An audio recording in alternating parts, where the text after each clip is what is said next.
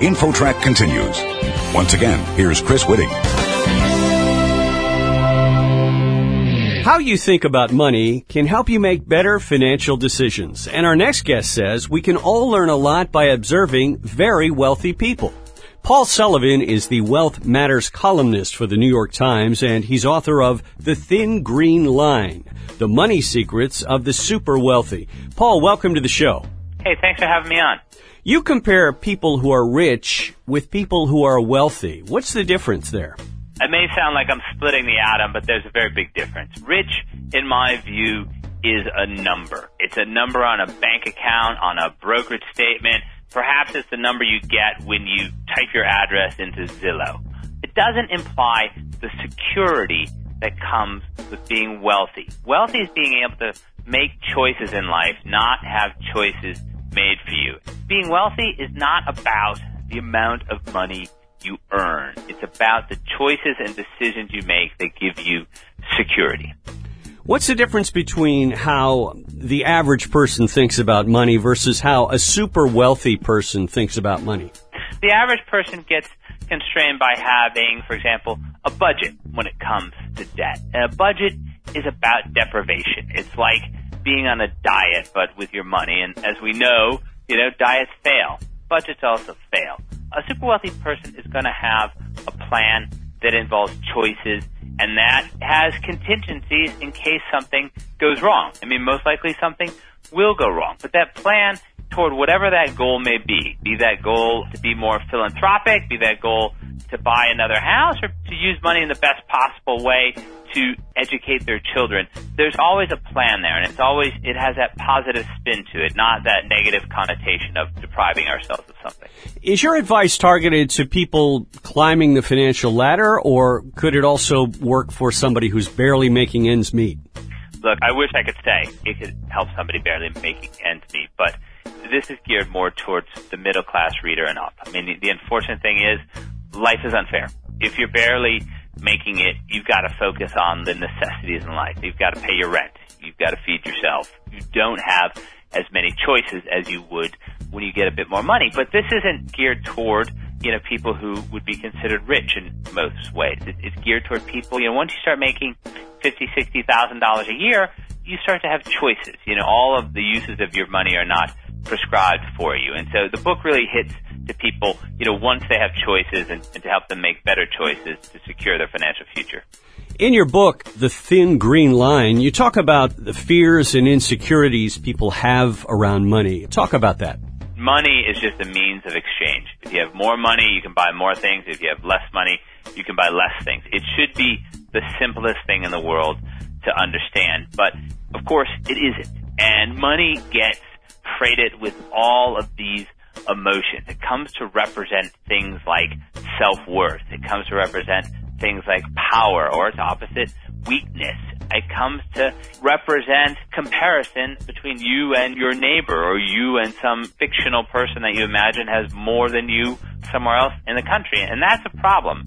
I talk about money scripts that really hurt people. There's four main money scripts and you know, one of the common ones, you know, for people who struggle is, you know, their net worth becomes their self-worth or also the belief that, you know, if only I had a little bit more money, life would be better. And, you know, neither of these is true. In your book, you talk about three ways to save money, which are not how most people think about savings. Could you share that with us? you know, people fall into certain categories with many things when it comes to money, and the very notion of saving, and of course, it's, it's opposite spending. I thought, where do people fall? And I came up with three different categories. You can be an accumulator, you can be a dissipator, or you can be what I call a make and spender. So, what are these three things? Well, the accumulator is the person who works his or her entire life doesn't spend anything, saves, saves, saves, and gets to not the end, but you know, the last couple decades and says, okay, what am I going to do now? And that person is then just spending the money. Maybe it's spending the money just to live, or maybe that accumulator is spending the money on a passion project. In the book, I talk about somebody who goes out and, and buys a vineyard after a lifetime of selling shower doors. Well, the dissipator is that person's opposite. The dissipator is the person who gets a windfall and then has to manage that throughout his or her life. An easy thing to think of is an inheritor, but look, there aren't as many inheritors as we might think in popular imagination, or at least not as many who are getting a hundred million bucks. I mean, that dissipator could be a great athlete, or it could be a tech entrepreneur, somebody who gets a big hit, and that's going to be the pinnacle of that person's wealth, and you know he or she needs to manage it down, as it were. And of course, making spenders. That's what most of us are. That's where most of us fall into this category, and that's where we have so much choice. We're making a certain amount of money. We're hoping to save some of it, but we've got the expenses as we're going along. And so in that category, that last one, the making spenders, the decisions we make, the behaviors we exhibit, that's really going to determine what side of the thin green line we're on. You share stories in your book about people. I'm wondering if you could share a story about somebody who maybe didn't make a lot of money, but made all the right decisions and ended up in a good place. Well, the book starts with a very personal story, and I talk about the first person I ever met who was wealthy, and that was my grandfather. My grandfather had a high school education, you know, went into World War II in the Army, and then his dream job was to work for the post office. He wanted to do it because it was a secure job. It was a well-paying job. He'd lived through the depression. But then it wasn't necessarily, you know, the type of job you'd associate with somebody who'd be able to accumulate great wealth. Well, toward the end of his life, you know, a guy who'd never probably made more than twenty, thirty thousand dollars a year, had three, four hundred thousand dollars saved up. He had his, you know, nine hundred square foot ranch house paid off. But more than those numbers, because again, you know, numbers are rich and poor, more than those numbers, he was able to do all the things he wanted to do. Now granted, these are modest things by some people's standards, but, but they were what he wanted to do. He could play golf three times a week at the local municipal course with his buddies. And my grandmother could go out to dinner once a week. She could go off on a day trip with her sister. It was exactly the life he wanted, and he was secure and he had choices, and that to me is somebody who is wealthy. So, what do you say to somebody who maybe feels very compelled to keep up with the Joneses and, you know, buy that bigger house they really can't quite afford? How do you tell somebody to constrain that impulse? Don't do it. You're going to lose in the end. You know, think back to 2008.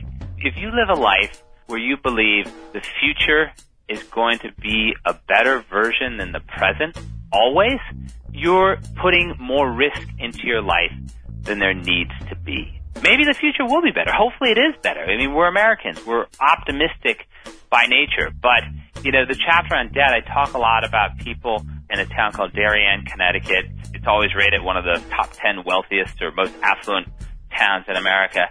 And there was a certain type of mortgage that was very popular there that allowed people to just pay the interest for five, seven, ten years. And if it had worked as it was supposed to work, it would have been fine. People would have paid the interest. Most people there work in financial services. When they got their big bonus, they'd pay down the principal, and it was a great way to manage their cash flow. But unfortunately, this wasn't what happened. These people thought the values of their house would go up just as much as people in, you know, Nevada or California or Arizona, you know, three states that typically get beaten up for the housing crash, just as people in those states thought values would go up people in this super affluent town of Darien, Connecticut thought the same thing. And of course, you know, when that didn't happen and when instead of paying down the principal on their mortgage, they took that bonus money and bought a second home or took a nice vacation at Turks and Caicos or joined all kinds of clubs. Well, when they all lost their jobs in the financial crash and then the value of their house went down, they were in for a world of woe. And it was all because they thought the future is going to always be a better version than the present. And that's problematic for anybody, no matter how much money you make. The book is The Thin Green Line, The Money Secrets of the Super Wealthy. Paul Sullivan is the author. And you can learn more at pauljsullivan.com. Paul, thanks so much for joining us today on InfoTrack. Thanks for having me on. I really enjoyed it. You're listening to InfoTrack, the weekly show with information you should know.